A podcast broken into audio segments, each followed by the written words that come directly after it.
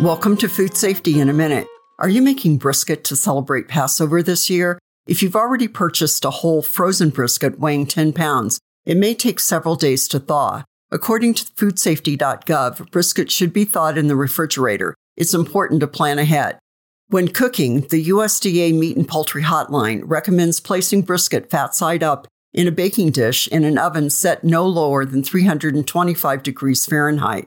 Using a meat thermometer, bake until it reaches an internal temperature of 145 degrees Fahrenheit. Then the brisket should rest at that temperature for 3 minutes. If you have questions, call the USDA Meat and Poultry Hotline, 1-888-674-6854, open Monday through Friday from 10 a.m. to 6 p.m. Eastern Standard Time. This is Susie Craig from Washington State University Extension.